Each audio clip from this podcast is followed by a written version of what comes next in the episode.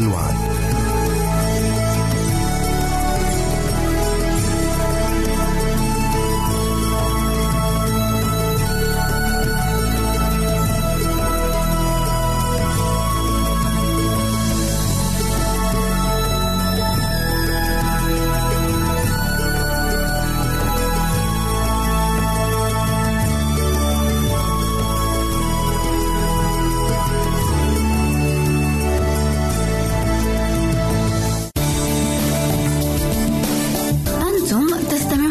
إذاعة صوت الوعد.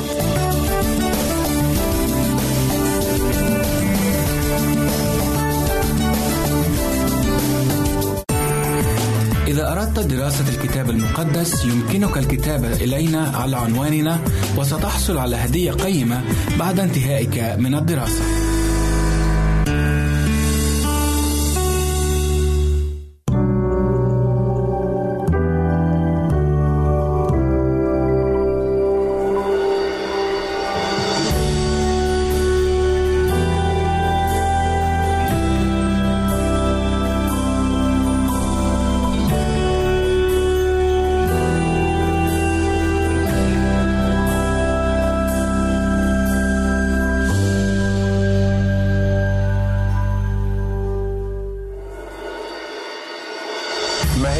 العلاقة بين المرأة والقائد الروحي أو الأخلاقي له. ما هو التأثير الحقيقي للرجل القائد الروحي في المرأة التي تتبعه أو تتتلمذ على يديه أو تتعلم منه؟ متى يتحول القائد الروحي إلى مصدر لحلم روحي لدى المرأة ونموذج أخلاقي؟ ومتى ينهار هذا الحلم ويموت فتضع المرأة الزهور على قبر هذا الحلم؟ ومتى يقام هذا الحلم من الأموات مرة أخرى وكيف؟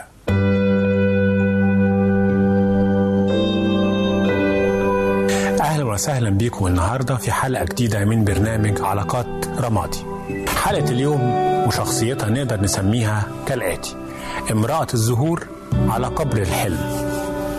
شخصية اليوم امرأة علاقتها مع الرجل والإنسان الكامل والمثالي والمثل الأعلى والأعظم يسوع المسيح كانت علاقة فريدة. صارت تلك العلاقة مادة غنية جدا، ليست فقط للتأملات والدراسات الروحية المسيحية، بل أيضا للخيال, للخيال الإنساني والإبداع الفني عامة في الموسيقى والأدب والفن والتشكيل والدراما وغيرها. وذكرت هذه الشخصية أربعة عشر مرة في الإنجيل أو العهد الجديد. شخصية اليوم مريم المجدلية، أشهر شخصية نسائية تناولها إبداع الإنسان في علاقتها بالسيد المسيح. أحيانا الإبداع ده كان بخيال خصب موضوعي، وأحيانا كان بخيال مريض. فهناك الأعمال التي تمجد العلاقة بينها وبين السيد المسيح كعلاقة روحية حميمة راقية، وهناك أعمال أخرى تنزل وتهبط بهذه العلاقة إلى مستوى هابط من الخيال الملوث بفكر الشيطان. لكن الكتاب المقدس الحقيقة أوضح بجلاء سمو هذه العلاقة بين مريم المجدلية كامرأة تابعة للمعلم الأعظم يسوع المسيح كانت تتلمذ على يديه. لكن السؤال في الملامح الفنية: كيف تناول الفن علاقة مريم المجدلية بالسيد المسيح، وهي علاقة الإيمان والتحرير والخلاص؟ لوحة روبنز الشهيرة نزول الصليب تصور هذه اللوحة الشهيرة مريم المجدلية ومعها مريم زوجة كلوبة، وهما يقدمان المساعدة ليوسف ونيكوديموس في استلام جسد المسيح الممزق من على خشبة الصليب لتجهيزه كي يدفن في قبر جديد في البستان. ظلت مريم مجدلية جالسة تجاه القبر، أمام القبر، تنتظر وتنظر حتى وضع يوسف جسد المسيح فيه بكثير من الشفقة والشغف والحنان والألم.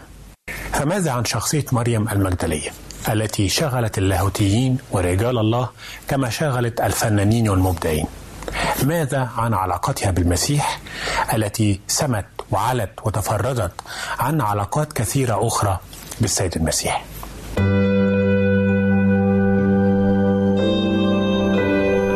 الملامح الروحية لشخصية مريم المجدلية ملامح رائعة ومنيرة. لكن كيف تناول الكتاب المقدس شخصية مريم المجدلية باختصار وعمق في إيمانها بالسيد المسيح؟ ثم كيف تناول عمق إيمانها بالحلم، حلم الملكوت اللي جاء ليؤسسه؟ وكيف فقدت مريم المجدلية هذا الحلم، حلم الملكوت، واعتبرته قد مات مع موت سيدها، فذهبت لتضع الزهور على جسد السيد المسيح وعلى الحلم أيضا. مريم المجدلية تضع الزهور على قبر الحلم. قصة العلاقة بين مريم المجدلية ويسوع المسيح قائدها الروحي تبدأ من تحريرها، ثم الإيمان بالحلم، ثم موت هذا الحلم مع موت السيد المسيح على الصليب، ثم قيامته مرة أخرى، قيامة الحلم مع قيامة السيد المسيح. والقصة الحقيقة مش مذكورة بتفاصيل كتيرة، لكن تحديدا الإنجيل يذكر لنا أنها كانت امرأة تعاني سكنة سبعة أرواح شريرة داخلها، وقد شفاها السيد المسيح عندما التقت به، فحررها وتحولت إلى خادمة وداعمة لرسالته وبشارته بملكوت الله. ثم صاحبت المجدلية يسوع المسيح في رحلاته الكرازية والتعليمية من كل المناطق والجليل وصولا إلى أورشليم، كما صاحبته في تسلسل محاكمته بأورشليم وصولا إلى الجلجثة، ثم تفاصيل صلب المسيح، ثم موت صليب، فانهار الحلم الروحي ملكوت السماوات، وسيد هذا الحلم قد مات أمام عينيه. ذهبت المجدلية إلى قبر المسيح عند فجر الأحد في أول أسبوع كي تضع حنوطا على جسد المسيح، فهي مخلصة له كل الإخلاص، وكأنها تضع الزهور على الحلم بملكوت السماوات الذي دعا إليه ملك الملوك يسوع المسيح، وكأنها تقر مثل بقية أتباعه أو تلاميذه بانتهاء الرسالة على الصليب. وجدت مريم المجدلية القبر فارغا والحجر مدحرجا، فبكت على سيدها، لكن جاءها يسوع المسيح وأعلن لها ذاته وقيامته، بل كلفها بنقل بشارة قيامته إلى تلاميذه، فقام معه الحلم أو الحلم من جديد. ولكن كيف نفهم المزيد عن شخصية مريم المجدلية عندما ذهبت بكل جرأة عند أول خيوط النهار كي تضع العطور على جسد مخلصها؟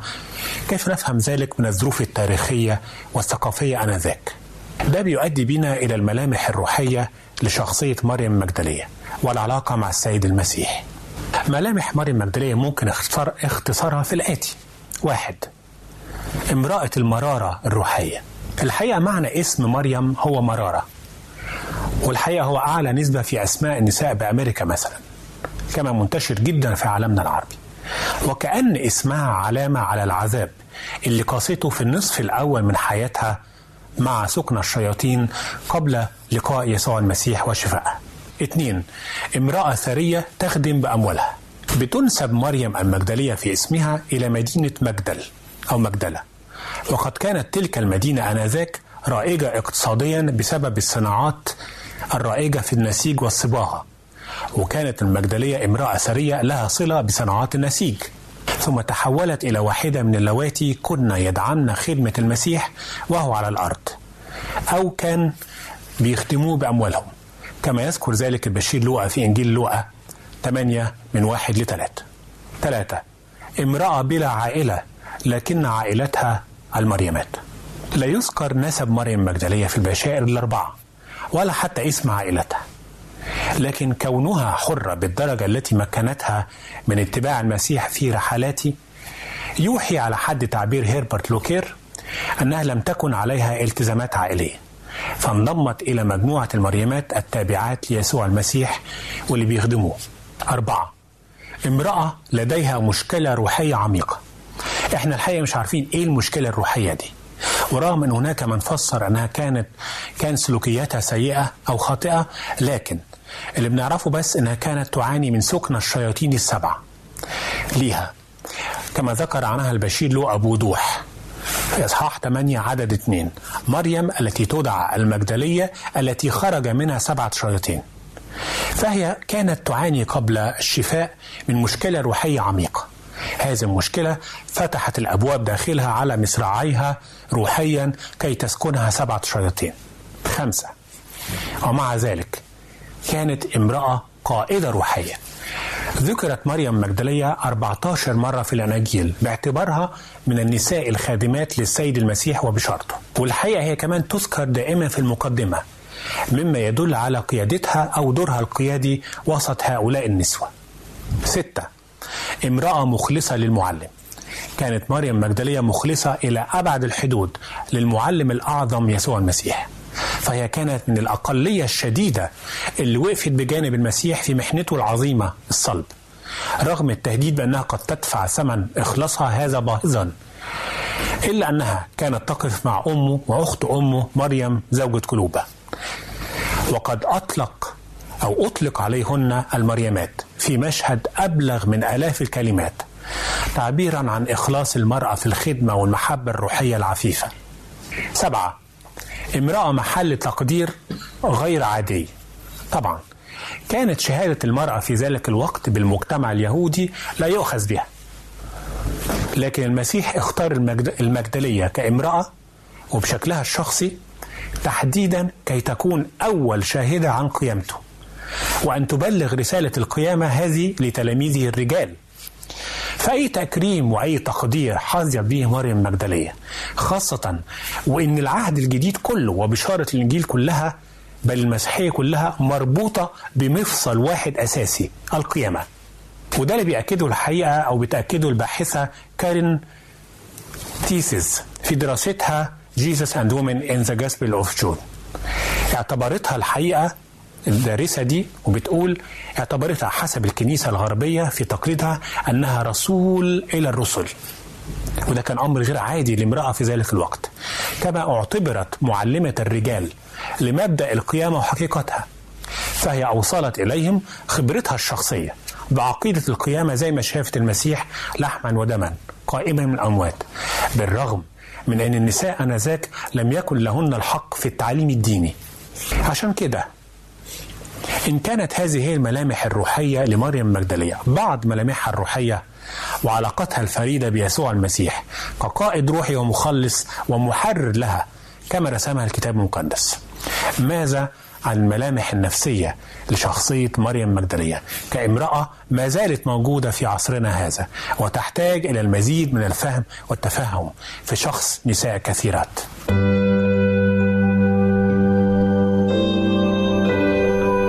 سؤال مهم، كيف نتعرف على شخصية المجدلية من علم نفس الشخصية؟ الحقيقة قبل اللقاء بالمسيح القائد الشافي كان لها صفات نفسية، وبعد اللقاء بالمسيح القائد والشافي لها أصبح لها صفات نفسية جديدة. خلينا ناخد الأول قبل اللقاء بالسيد المسيح كامرأة تعاني من سكنة سبعة شياطين وعندها مشكلة روحية عميقة حقيقية. واحد، امرأة تعاني الجنون الدوري. كانت مريم المجدلية تعاني مما يمكن أن يسمى الآن الجنون الدوري، أي الجنون الذي يداهم صاحبه على فترات منتظمة. كما أن تعبير السبعة شياطين الذي وصفت به مريم سبعة شياطين معناها أنه كان هناك سبعة أرواح نجسة تسكنها محاولة منهم لتدميرها على كل مستويات. عشان كده نمرة اتنين، امرأة تعاني آلاما نفسية مبرحة.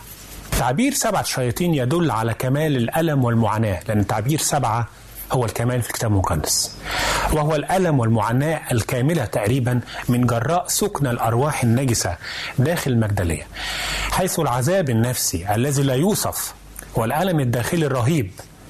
هناك تفسيرات الحياة بتقول أو بتذهب إلى أن هذه السكنة الشيطانية الكامنة في مريم المجدلية كان لها تعبيرات نفسية جسدية زي الصرع والاضطرابات العصبية والهياج النفسي والعصبي، إلى جانب الصراع العقل الرهيب اللي كان بيسلبها إرادتها كثيرا. دي كانت صفات نفسية لمريم المجدلية قبل شفاء من سيد المسيح. بعد اللقاء بيسوع القائد والشافي كان لها صفات نفسية أخرى تماما، وكأنها تحولت بالفعل مئة وثمانين درجة. واحد، امرأة مشفية نفسيا محررة عقليا. شفاها السيد المسيح من اللبس الشيطاني، فتحولت من امرأة مصابة بالجنون واضطراب عقلي من جراء الأرواح النجسة إلى امرأة مشفية محررة بالكامل من معاناتها النفسية والعقلية ومن عذاباتها التي كانت مركزا لنشاط شيطاني مدمر. اثنين، امرأة بعقلية التلميذ. بعد أن تحولت المجدلية مئة وثمانين درجة من حياة الاضطراب النفسي والروحي إلى حياة الهدوء والاتزان، كان ينقصها التلمذة.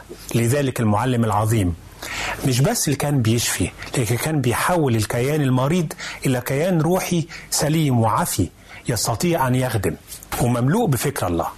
وقد تركت المجدلية مدينتها لتتبع المعلم العظيم في كل رحلاته الكرازية والتعليمية للخلاص، وكانت بتتعلم منه وعلى يديه كل أقواله وسلوكياته. ثلاثة، امرأة مصلوبة تضامنا مع قائدها الروحي. أيوة، سجل الوحي المقدس عن مريم المجدلية إنها كانت بين النسوة اللواتي اتبعن المسيح في رحلته الأخيرة من الجليل إلى أورشليم، فكانت بالتالي حاضرة مع النساء الأخريات عند محاكمة السيد المسيح، من المحاكمة حتى الجلجثة على صليب العار. مريم المجدلية الحقيقة بتضامنها مع المعلم والقائد الروحي يسوع المسيح في كل هذه الرحلة، رحلة الآلام، كأنها بالضبط صلبت معه، لأن العلاقة الروحية النبيلة التي جمعتهما معا هي علاقة ليست فقط على مستوى المشاركة الوجدانية لما بنحط نفسنا مكان الشخص اللي بنحبه، بل الوقوف في نفس منطقة الخطر والموت معا. وكأن مريم مجدلية تبعت السيد المسيح بصليبها الخاص، بدموعها وانكسار قلبها عليه، كما مشت طريق الجلجثة معاه بألمها النفسية وإحباطها الروحي، إذ كانت ترى بعينيها أن الحلم يتحطم بل يموت، حلم الملكوت وحلم السيد. أربعة، امرأة مقامة من الأموات مع حلمها. كانت مريم المجدلية آخر من ترك الصليب وأول من ذهب إلى القبر فجر الأحد، لأنه كان في تلك الأيام لابد أن لا يتم وضع الحنوط على جسد الميت يوم السبت، ففي وقت موت المسيح كان يوم الاستعداد والسبت يروح حسب بيقول الكتاب المقدس، وتبعته نساء كنا قد أتينا معهم الجليل، اللي هي بين قوسين من ضمنهم مريم المجدلية. بعدين بيقول الكتاب فرجعنا وأعددنا حنوطا وأطيابا، وفي السبت استراحنا حسب الوصية، إنجيل لوقا ثمانية وثلاثة وعشرين ستة وخمسين. فانتظرت مريم المجدلية عند أول خيوط يوم الفجر، فجر الأحد، كي تذهب وتضع عليه الحنوط تكريما وحبا له. وهناك اكتشفت قيامة السيد المسيح، فقد قام يسوع المسيح حقا، وعاد معه أو قام معه الحلم الكبير، ملكوت السماوات أو ملكوت الله، الذي طالما علم وبشر به، بل عاد ومعه المخلص الفادي للبشرية كلها.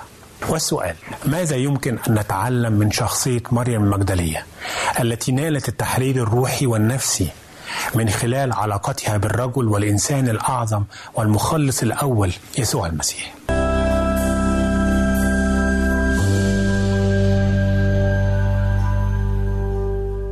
عزيزي المستمع، يمكنك مراسلتنا على البريد الإلكتروني التالي Arabic at awr dot org.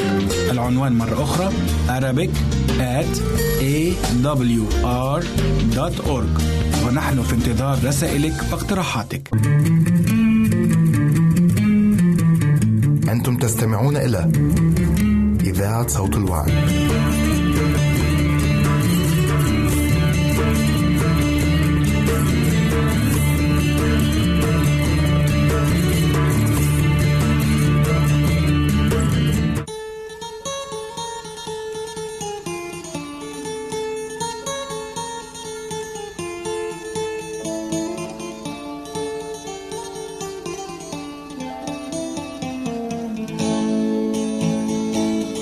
Ooh, ooh, ooh, ooh.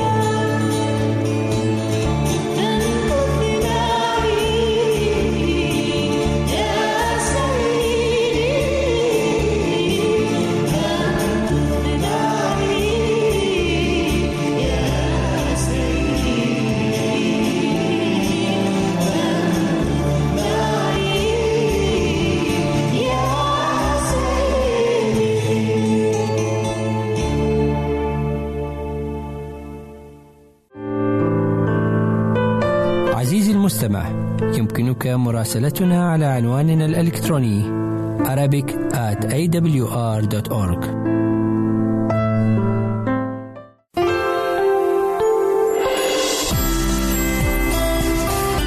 هنا إذاعة صوت الوعد لكي يكون الوعد من نصيبك.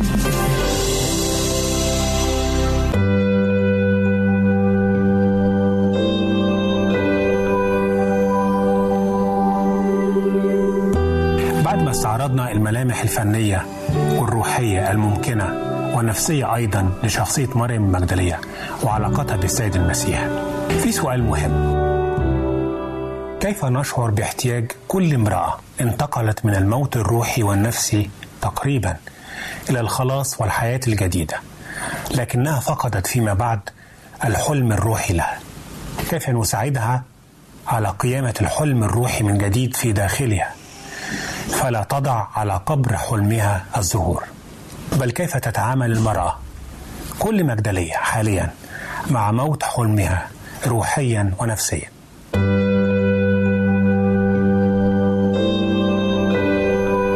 أولا، روحيا، في سؤال مهم ممكن يساعدنا كتير نتعامل إزاي مع هذه الشخصية. كيف تعامل معها السيد المسيح؟ واحد، القبول أولا والتغيير ثانيا.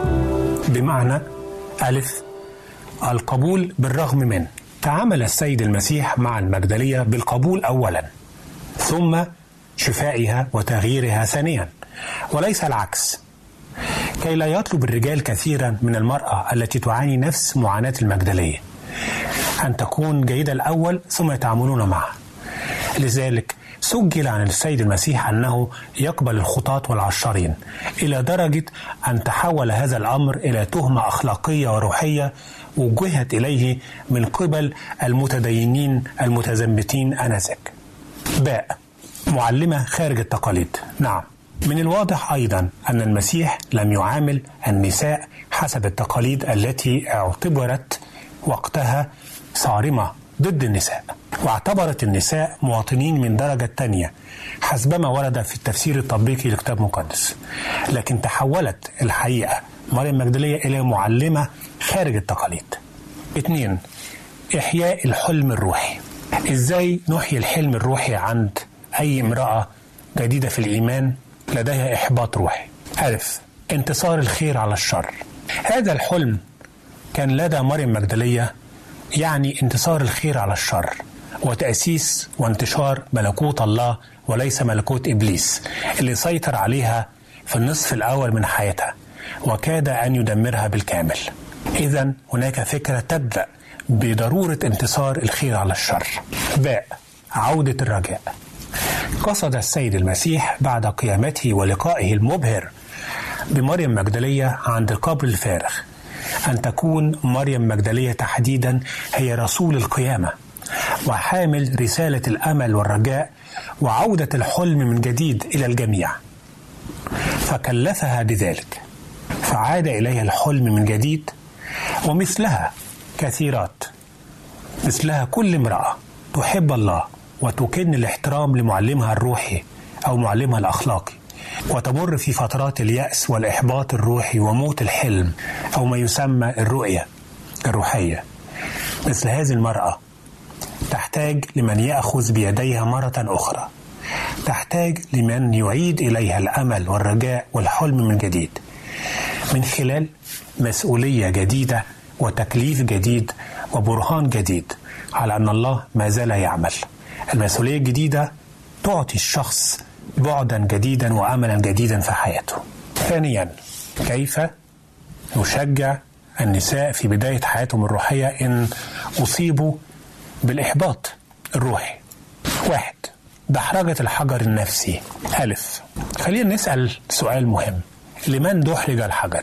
هل الحجر دحرج وده صيغة للمجهول للمسيح المقام من بين الأموات؟ لا، لأنه ببساطة لم يكن السيد المسيح في احتياج لأن يدحرج له الملاك الحجر، لكن الحقيقة الحجر تمت إزاحته أو دحرجته خصيصا لأجل مريم المجدلية كي تأتي وتعاين بنفسها القيامة المجيدة لسيدها ومعلمها ومخلصها. فقد ذهبت لتضع الحنوط والورود أو الحنوط خلاصة الورود على جسد المسيح وقبره، وكأنها تلفظ آخر أنفاس حلمها القديم اللي مات بسبب موت المسيح. باء، قليل من كلمات القيامة. إن الحجر الحالي الجاثم على قبر أحلام كثير من النساء في أيامنا هذه زي مريم مجدلية هو مش من حجارة عادية، بل هو الإحباط واليأس وموت الحلم خلف هذا الحجر أو تحت هذا الحجر. والمرأة تحتاج إلى قليل من التشجيع والكلمات الإيجابية، وتحديدا نقدر نسميها كلمات القيامة. فالكلام الإيجابي أو الكلام بشكل عام مفتاح سحري لنفسية المرأة، والتدفق الشعوري من المشاعر أو الأحاسيس بيصل إلى قلب المرأة، وبالتالي يصل مباشرة إلى عقلها وكل كيانها وأسلوب تفكيرها. فالمشاعر مرتبطة بطريقة تفكيرها. اتنين، خلينا نحطها تحت شعار لا تبكي. إزاي؟ ألف، سؤال الدموع. البكاء لدى المرأة أمر مهم وحيوي، ويكشف الكثير من تركيبتها النفسية. فالدموع وسيلة راحة وإفضاء وتعبير وأنين وشكوى وحيرة وقلق وانفعال وحب وفرح لدى المرأة. والمرأة المجدلية ذهبت بسؤال من السيد المقام، أين الحلم؟ كما لو كانت بتسأل نفسها فين الحلم، لكنها وجدت المسيح نفسه المقام. وعندما وجدته في البداية سألها هذا السؤال المهم، يا امرأة لماذا تبكين؟ وكأنه سؤال استنكاري، وكأنه يقول لم تعد هناك فرصة للدموع على حلمك مرة أخرى، فقد قام معي. باء، وخلينا نختم بهذه الفكرة، لا استسلام. الرسالة الروحية والنفسية لأي امرأة مصدومة بموت الحلم واختفائه من حياتها أو من روحها معناها لا استسلام. فإن كانت التجربة قاسية عليك لا تستسلمي، إن كان الطريق طويل لا تتوقفي، إن كنت قد دفنت حلمك وسوف تضعين الزهور على قبره قريبا، من فضلك لا تفعلي، لأن هناك الشخص المقام من الأموات يستطيع أن يقيم حلمك مرة أخرى. وإلى حلقة قادمة إن شاء الله.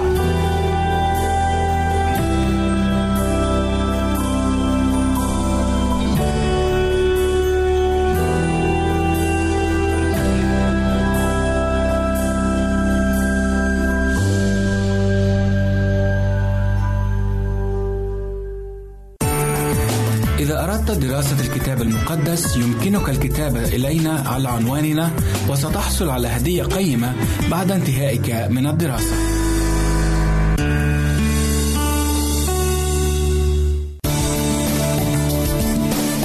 أنتم تستمعون إلى إذاعة صوت الوعد.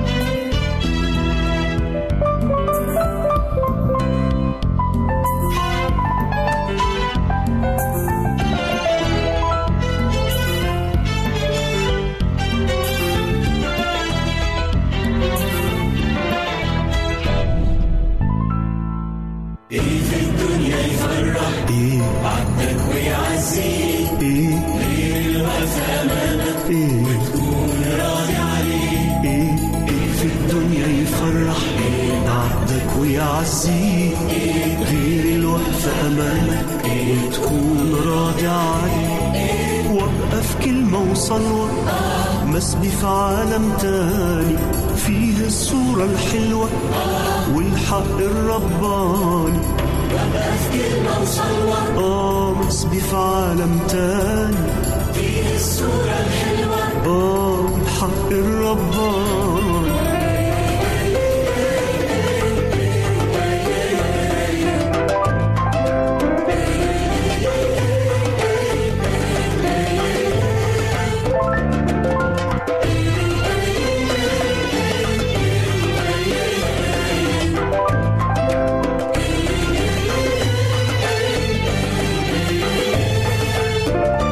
متشدد بيك وفي بريتي سند عليك، أنا متعزي ومتشدد بيك وفي بريتي سند عليك، حتى إن كان صوت الريح مش هادي هدي وداني لصوتك وعبر هادي، هدي وداني لصوتك وعبر هادي.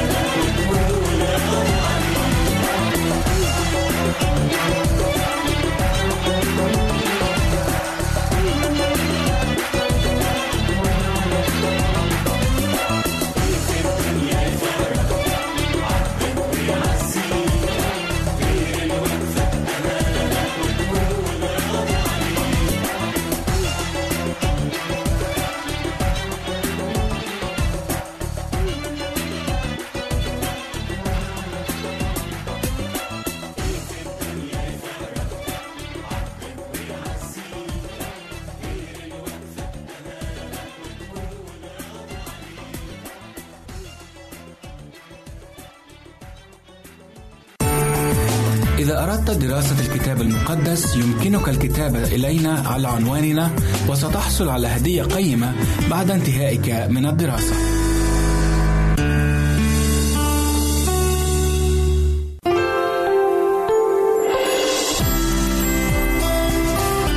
هنا إذاعة صوت الوعد،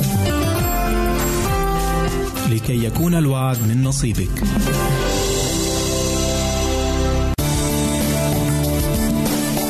أنتم تستمعون إلى إذاعة صوت الوعد.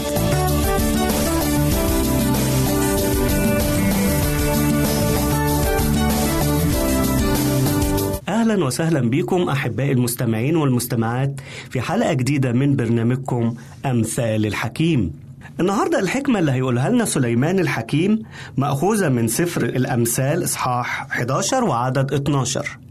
يقول الحكيم: المحتقر صاحبه هو ناقص الفهم، أما ذو الفهم فيسكت. أحبائي، النهاردة سليمان بيتكلم عن الفرق بين الإنسان الناقص الفهم والإنسان اللي عنده فهم أو ذو الفهم. الاتنين بيتصرفوا تصرفات مختلفة عن بعضهم البعض. سليمان بيقول هنا أحبائي، بيقول إن الإنسان اللي بيحتقر صاحبه هو إنسان ناقص الفهم. ممكن نقول ناقص الفهم بمعنى إن هو إنسان لا يفهم، أو إنسان تعوزه الحكمة، إنسان ما بيقدرش الأمور بشكل صحيح، إنسان ناقص الفهم. طيب إزاي الإنسان بيحتقر صاحبه؟ إيه المعنى اللي قصده سليمان الحكيم لما بيقول المحتقر صاحبه هو ناقص الفهم؟ كلمة احتقار كلمة صعبة قوي، وكلمة لما الواحد بيفكر فيها بتصير جواه مشاعر سلبية كتير قوي، خصوصا لو حد فينا اتعرض لموقف قبل كده أحرج فيه. يعني هل مثلا اتعرضت لموقف حد أحرجك فيه، حد احتقرك فيه، حسيت ان انت أقل من الآخرين، فبتشعر بالألم ده جواك. فما بالك إذا كنت انت الإنسان اللي بتفعل هذه الأفعال الغريبة. سليمان بيقول إن الإنسان اللي بينظر للناس نظرة أقل، اللي بينظر للناس نظرة ما فيهاش عقل، هو إنسان ناقص الفهم. إزاي يعني ممكن الإنسان يحتقر صاحبه؟ تعالوا نتكلم ونشوف إيه اللي كان بيقصده سليمان الحكيم هنا. بنلاقي مثلا إن الإنسان الأحمق، الإنسان اللي بيتصف بالغباء، اللي ما عندوش فهم، اللي ما عندوش الله جوه قلبه، بتلاقيه دايما يركز على عيوب الناس، دايما يركز على عيوب الآخرين. المحتقر صاحبه، ودايما يحاول يبرز هذه المشاكل والعيوب اللي موجودة في الآخرين أمام كل الناس. وده بنلاقي إن الصفة المميزة للإنسان الغير عاقل، الصفة المميزة للإنسان الغير عاقل إنه دايما يوبخ الآخرين، دايما يتصيد الأخطاء ليهم. يعني ما يصدق يشوف أي عيب، أي غلطة، أي هفوة، ويحاول إن هو يوبخ وينتقد عشان يظهر نفسه إن هو أحسن من الشخص الآخر. وياريت بيعمل كده في السر، لا ده كمان الراجل أو الشخص اللي هو ناقص الفهم لما بيجي يوبخ بيعملها إزاي؟ بيعملها في العلن، بيعملها قدام الناس، ما بيصدق يلاقي عيوب في الناس على أساس إن هو يظهرها للآخرين، فبتكون النتيجة إحراج. تخيل بقى لو واحد كده مثلا في وسط مجموعة وعمل هفوة هفوة بسيطة جدا، ويلاقي شخص تاني يقول له إيه اللي أنت عملته يا راجل؟ عيب ده، غلط، أنت ما بتعرفش الذوق، أنت ما بتعرفش تتكلم، ويبتدي ينتقد ويبتدي يوبخ. آه الكتاب بيقول لأ، الشخص ده هو ناقص الفهم، ده ناقص الفهم، ده مش بيكبر نفسه قدام الناس، ده مش بيوري نفسه ان هو انسان بلا عيوب. بالعكس، الناس بتقول له ايه اللي بتعمله؟ ليه بتوبخ الآخرين؟ في أمثلة في الكتاب المقدس عن إزاي الناس بتحتقر بعضيها، إزاي ممكن الاحتقار ده يكون صفة مذمومة جدا جدا. مثلا تعالوا نشوف في العهد القديم لما ربنا اختار شاول، شاول الملك، إن هو يبقى ملك على بني إسرائيل، وده كان أول ملك ربنا يختاره. الشعب لما شافوا شاول البعض منهم قال إيه؟ مين شاول؟ ده من بيت مين؟ ده من سبط إيه؟ من سبط بنيامين؟ مين شاول؟ مين عيلته؟ وابتدوا يحتقروه ويحتقروا اختيار الرب. هنا نلاحظ بقى، وبنلاحظ هنا رد الفعل. شاول عمل ايه؟ شاول سكت، صمت. ليه؟ لأنه هيدافع عن نفسه. يقول ايه؟ ما هو سبته فعلا، هو أصغر الأسباط في إسرائيل وهو من أصغر العائلات، ولكن الناس اللي احتقرته احتقرته من غير ما يشوفوا إمكانياته، من غير ما يختبروه، من غير ما يعرفوا هل هو مؤهل ولا لأ، من غير ما يدركوا هل رأيهم صح أو غلط، إلى أن ربنا استخدمه وعمل بيه نصرة لشعب إسرائيل. بعدها قالوا آه لا ده احنا كنا غلطانين. طب ما كان من الأول تصبروا شوية، ليه بتحتقر غيرك؟ عشان أقل في المكانة، أقل في العيلة، أقل في الإمكانيات، أنت تظن أنه هو غير قادر على فعل مسؤولياته. اصبر، انتظر، ولا تحقر من الآخرين. حتى الرب يسوع لما جه على الأرض، لما ابتدى خدمته، الاحتقار ما, ما سابش الرب يسوع. قادة اليهود نفسه احتقروه. مين ده؟ مين ده؟ الشعب نفسه احتقر الرب يسوع. مش هو ده يوسف النجار اللي أمه اسمها مريم واللي إخواته فلان وفلان وفلان؟ مين هم دول؟ دول من عامة الشعب. وللأسف ده كان عائق شديد جدا جدا جدا إن هم يرفضوا رسالة الخلاص اللي كان بيقدمها لهم، وهلكوا بسبب احتقارهم للرب يسوع. شفتوا الاحتقار بيعمل إيه للناس؟ شفتوا الاحتقار؟ أفتكر أيضا فرعون. فرعون لما موسى جه بيقول له ربنا بعتني لي وبيقول لي اخرج الشعب من أرض مصر، فرعون كده بكل تسلف يقول له مين هو إلهك؟ أنا ما أعرفش إلهك ده، أنا ما أعرفش إلهك. ليه؟ لأن حسب اعتقاد المصريين كان الفرعون هو الإله، فمين إله إسرائيل ده اللي يجي ويفرض علي شيء أنا مش عايزه؟ واحتقر احتقر إله إسرائيل. وكانت النتيجة إيه؟ كانت النتيجة إن فرعون غرق في البحر هو وجنوده. شفتوا نتيجة احتقار الآخرين يا أحبائي؟ الكتاب بيقول، سليمان بيقول لنا ما تحتقرش حد، ما تحتقرش حد، ما تشهرش بالناس، ما تقولش عيوبهم، ما تقولش أخطائهم، ما تبحثش عن زلاتهم، ما تعملش كده. ليه؟ لأن المحتقر صاحبه هو ناقص الفهم، هو ناقص الفهم. بس نشكر ربنا إن في نوع تاني بقى، النوع التاني اللي احنا عايزين نكون منه، عايزين نكون زيه.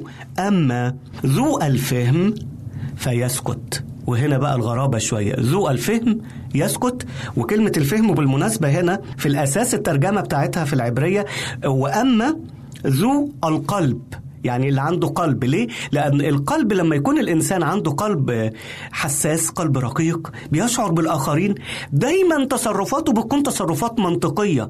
فالقلب دايما هو أساس اتخاذ القرارات للإنسان، وهو اللي بيدي الدوافع للعقل إنه هو يتخذ القرارات. أما ذو الفهم فيسكت. يسكت عن إيه؟ آه يسكت عن عيوب الآخرين، يخفي تلك العيوب والنقائص. شوفوا الإنسان اللي هو ما عندوش فهم بيفضح، بيشهر. لكن الإنسان اللي هو عنده فهم، الإنسان الحكيم، الإنسان اللي جواه المسيح في قلبه، يسكت. يسكت ليه؟ لأنك ليه أتكلم عن الآخرين؟ ليه أشهر بيهم؟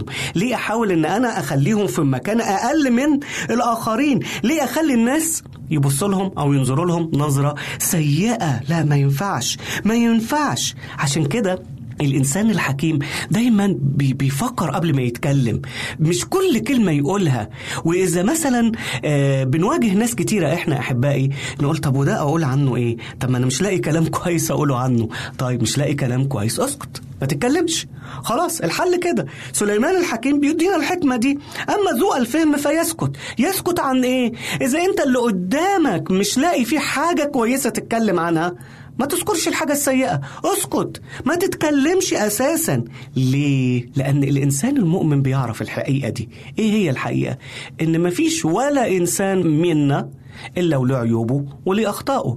مهما كان الإنسان ده حكيم، مهما كان الإنسان ده متعلم، مهما كان الإنسان ده مقتدر في الفكر، مهما كان الإنسان ده ليه إمكانياته، ولكن جميعا بلا استثناء لينا عيوبنا ولينا أخطائنا ولينا نقاط الضعف اللي فينا. طيب ليه أنا أعاير غيري إذا أنا نفسي فيا نقاط ضعف؟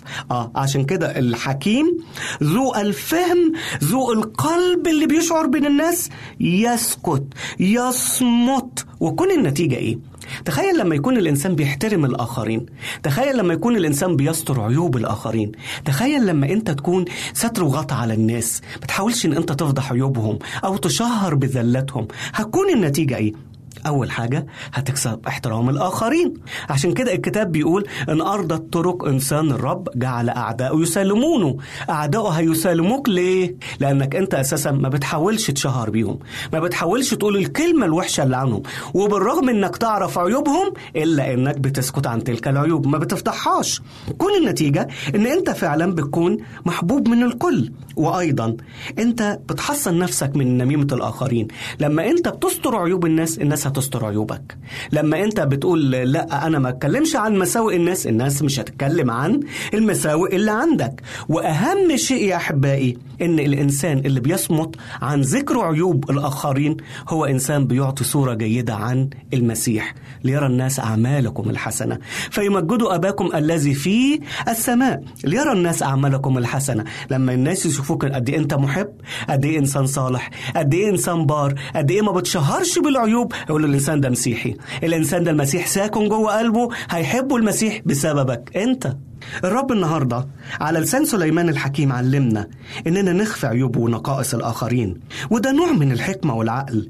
الإنسان العاقل لازم يتحكم في كلامه، لازم يتحكم في لسانه. اطلب من ربنا النهاردة، قول له يا رب اديني القدرة إن أنا أستر عيوب الناس زي ما أنت بتستر عيوبي. آمين. إذا أردت دراسة الكتاب المقدس يمكنك الكتابة إلينا على عنواننا، وستحصل على هدية قيمة بعد انتهائك من الدراسة.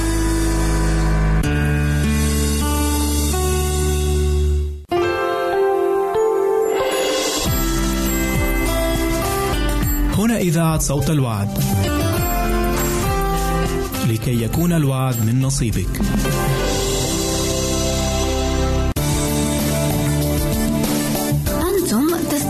إلى إذاعة صوت الوعد.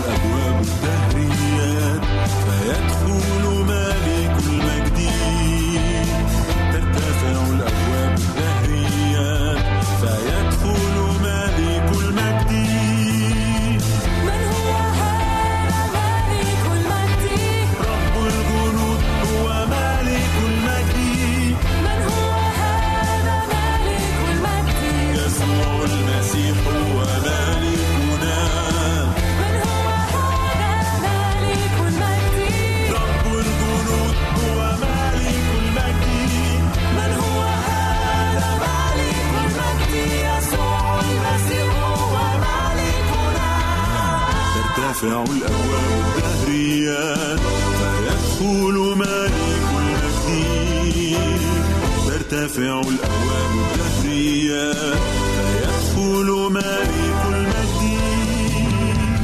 ترتفع الأبواب الدهرية فيدخل ملك